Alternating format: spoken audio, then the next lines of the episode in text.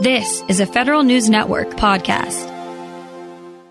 A bipartisan postal reform bill intended to bring financial relief to the Postal Service may have equally large implications for the rest of the federal workforce. That's according to the National Active and Retired Federal Employees Association. NARF says the bill could ultimately raise premiums for employees and retirees in the Federal Employees Health Benefits Program. Now, that legislation has momentum, and for the first time in years, members of Congress seem excited about a postal bill they say has a real shot of becoming law. Federal News Network's Nicole Ogrysko joins me now with the latest. Lots of moving parts to unpack here, but let's start at the beginning. Nicole, what does the bill do that NARF thinks might raise health care premiums for everyone else. So, the bill itself is called the Postal Service Reform Act, and you've probably heard a little bit about it, you know, just in talking to our colleague Jory Heckman about the bill. A lot of bipartisan support. The chairman and ranking members of both the House Oversight Committee and the Senate Homeland Security and Governmental Affairs Committee have introduced their own bills, essentially their own versions of this bill. And what it would do, I mean, it's billed as a postal bill, but really it does create some pretty big changes to the federal employees health benefits program. So, first, it would essentially split the FEHB into two and it would separate about 2 million postal workers and retirees into their own healthcare system called the Postal Service Health Benefits Program. And if you're a current employee, you would just move to that postal program. And eventually, once you turn age 65, you would be required to enroll in Medicare Part B. Now, if you're a current postal retiree, you have an option. Uh, you can enroll in Medicare Part B, and you would essentially join this postal uh, healthcare system as your secondary payer. But if you don't want to, you don't have to. You don't have to opt into Medicare Part B. And in that case, you would stay within the federal program, the FEHB.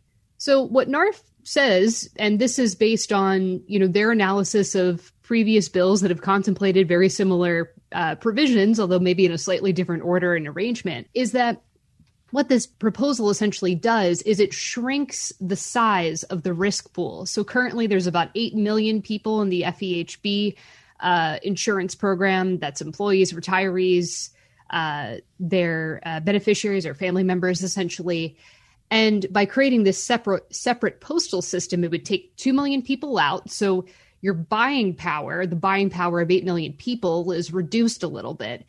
And then by allowing postal retirees the choice of enrolling in Medicare Part B, you're essentially giving those who do not choose to enroll in Medicare the chance to stay in the federal program. And those people typically are, you know, they're age 65, they're older, they have more health conditions, and are therefore more expensive to insure. And so those are the issues that NARF has. So basically making the pool smaller, but also making it higher risk at the same exactly. time. Interesting. And the rationale in doing these moves is that because Congress took away the prepayment requirement for future retirees of Postal Service, they're trying to mitigate the post payment, so to speak, for when they actually do retire. Yeah, that's right. And the bottom line here is that this bill is designed to save the Postal Service money. That's the whole goal. You know, we've all seen the news and we've all probably experienced this ourselves in the last year or so dwindling service from the Postal Service and, and all of that. So that was really what members of Congress were after here. And they say that eliminating the pre funding mandate, which the Postal Service hasn't really paid in the past couple of years to begin with, but eliminating that and this Medicare integration plan would ultimately save them about $45 billion over 10 years. And for many members of Congress, that's worth it. What we don't quite know yet is what the monetary impact would be on the FEHB and premiums themselves. You know, NARF believes that they will rise, but we don't know exactly how much. The entity that would do that analysis uh, it could be the Congressional Bu- Budget Office, but it could also be the Office of Personnel Management. Sure. We're speaking with Federal News Network's Nicole Ogrysko. Now, these postal reform ideas have been kicking around for years. Why are they gaining momentum now, do you think? Well, I think there's broad desire in Congress to do something when it comes to USPS. I mean, they've been talking about this issue for years. As you've said, they've kicked around many of these same ideas for years. I think everyone acknowledges the pre funding mandate. Maybe that wasn't the best idea. And so it, it does seem like there's momentum, there's real interest from a broad coalition of members in Congress to get something done. I'll note, though, Tom, that, you know, back in 2012, the Senate considered actually a very similar arrangement for the postal health insurance program, essentially. They again in 2012 uh, proposed splitting postal employees and retirees into their own health program. And according to a past article on this, OPM said that premiums, if under that arrangement, could go up by 10% for employees in their three largest FEHB plans. So it's that kind of past historical analysis that has organizations like NARF a little concerned, and it's why they want to see some additional analysis moving forward here. Yeah, I guess you would have to look at some of the historical payouts of individuals in certain groups and then kind of mix that in with what's been happening price wise over the past few years without them. And somehow, maybe it's a calculus that you could come up with a reasonable estimate of how much premiums might go up. And that's that's the analysis we have yet to see anyone do. Right. And I think the concern from organizations like NARF is that so I'll be completely clear. This bill is in the early stages of, um, you know, beco- potentially becoming law. However, there is real momentum. We're seeing that, and the bill's already cleared the House Oversight Committee through that markup, and no mention of this issue came up whatsoever. And I think that's why organizations like NARF are a little concerned, saying, "Hey, this is a big part of the bill, and maybe we should look at some of the data on the FEHB and the potential impact there before we move forward." Yes, because you have the business and periodical and bulk mailing groups all coalescing around it. They like the idea because they want Postal Service to save its way to even keel and not price hike its way to even keel because they're the ones that pay the bills. So everywhere you look, Postal Service, as usual, is under conflicting pressures here. So do you think this has a chance to get up from committee level to full congressional level? What are some of the big guys saying? So, what's next at this point, Tom, is the House Ways and Means Committee, uh, which has jurisdiction over Medicare, does need to mark this up. And there's a potential impact on Medicare as well, which is something that we haven't really even talked about. And I don't think we would potentially know the impact there. Um, but it does have a couple more steps to go into the House before uh, the House might have a full vote on this. There's no Senate committee markup scheduled as of yet. I would note there are some interesting statements I think coming out about this particular bill. So we asked OPM, you know, what they think about this, if they have any concerns, and if they're working on any kind of analysis. And the response we got back is that OPM is working with Congress to address concerns involving how the healthcare provisions of the legislation will impact the cost and delivery of healthcare benefits and services for those in FEHB. I checked in with uh, Congresswoman Carolyn Maloney, who's the chairwoman of the House Oversight and Reform Committee. And she says the Postal Service has been in a precarious financial position for over a decade. She introduced this bill to help put the Postal Service on a sustainable financial footing, and the bill already has received strong bipartisan support. She says she's also a strong advocate for federal employees and retirees and uh, is working closely with stakeholders to ensure that the bill that passes the House addresses their concerns. I'll also note that a Democratic aide on that committee noted that the Medicare integration piece that we talked about, they really view that as central to the bill. And it'll be interesting to see if they do consider changes to that, exactly how it does, because I have a feeling that it would ultimately maybe make that savings column a little less high for USPS if, you know, they do in fact consider changes there. Yeah, so it could be a take it all or nothing happens type of situation.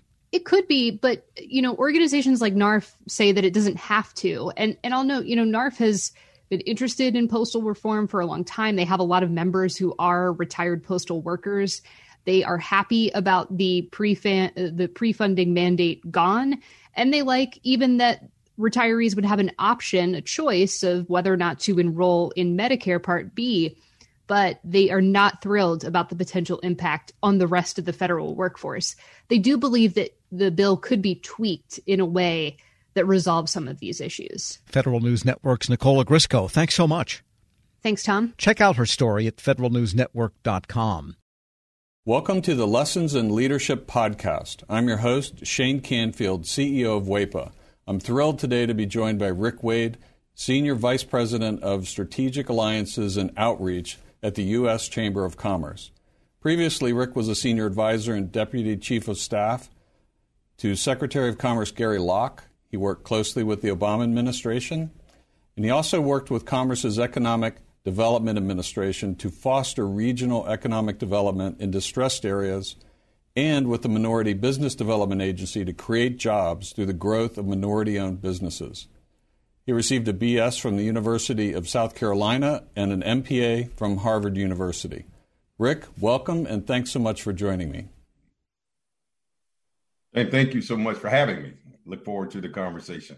Rick, in today's environment, leaders have had to adapt and find new ways to lead with transparency and empathy.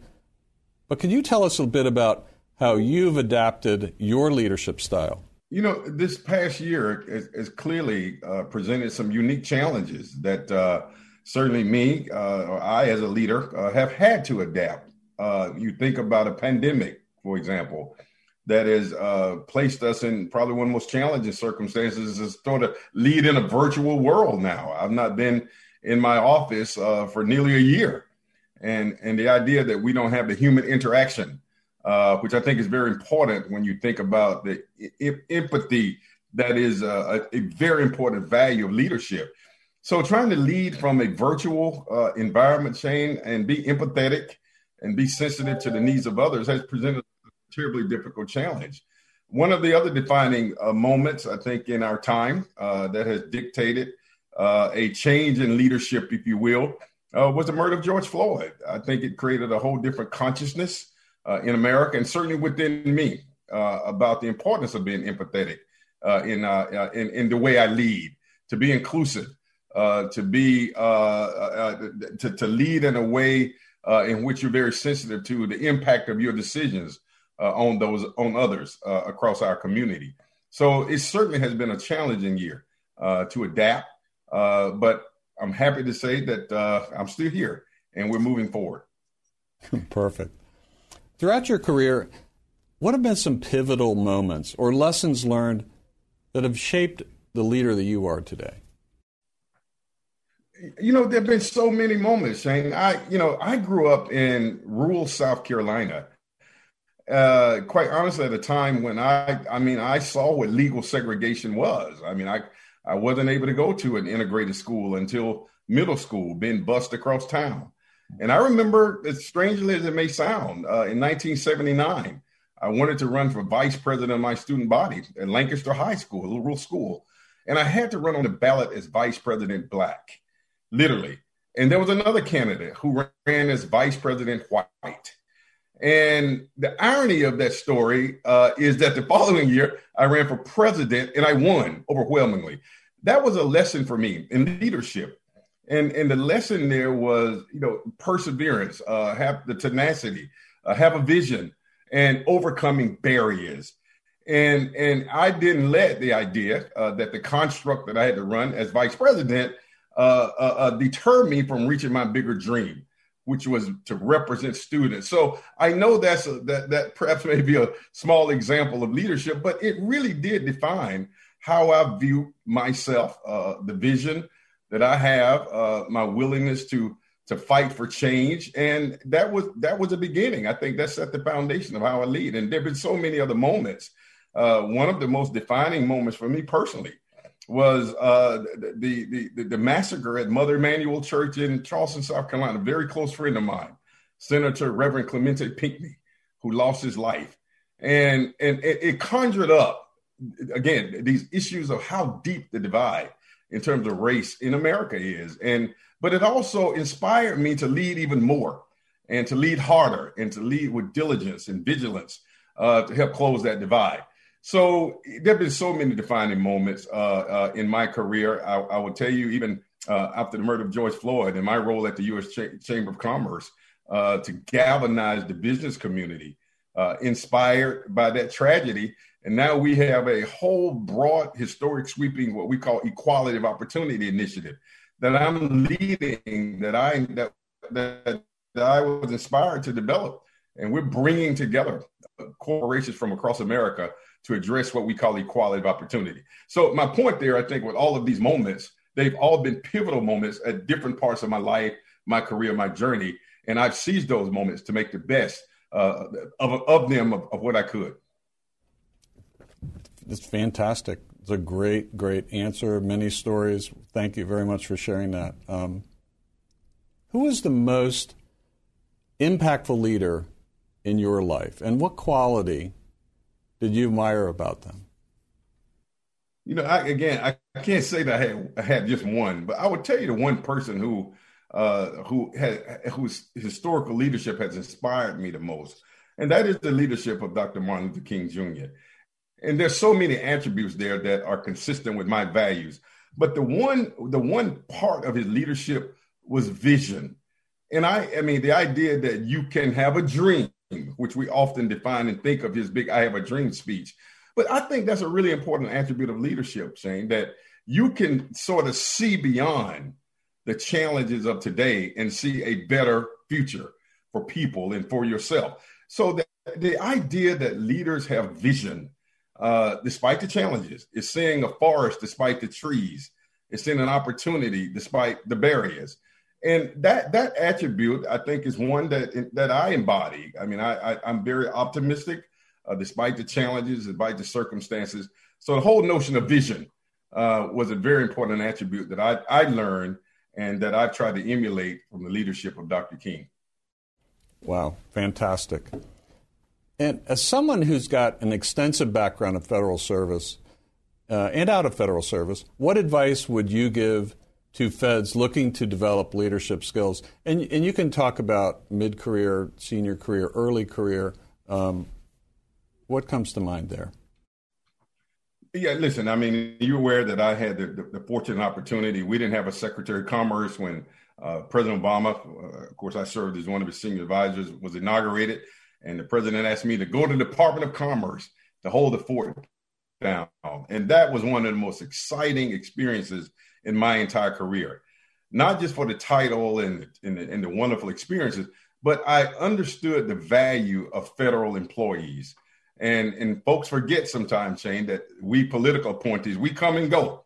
But the folks who who are grinding every day, who are at their desk no matter rain, sleet, or snow, uh, who bring innovations but yet don't don't get the credit for it because the political appointees get all the credit. I think I learned something about the humility of, of being a leader. Uh, and and and and I, I I built so many friends who were federal employees not just at the manager level, but the frontline workers, the administrative assistants. And I was very deliberate. I mean, one of the things that I was most proud of, strangely enough, I was that guy, even though I was senior advisor to the Secretary of Commerce, and I, I, my office was on the floor, at the top floor. We call it the blue carpet, Shane. But I made a deliberate point to go eat in the cafeteria every day, as many days as I could, just to sit down and talk with employees. And I grew from that.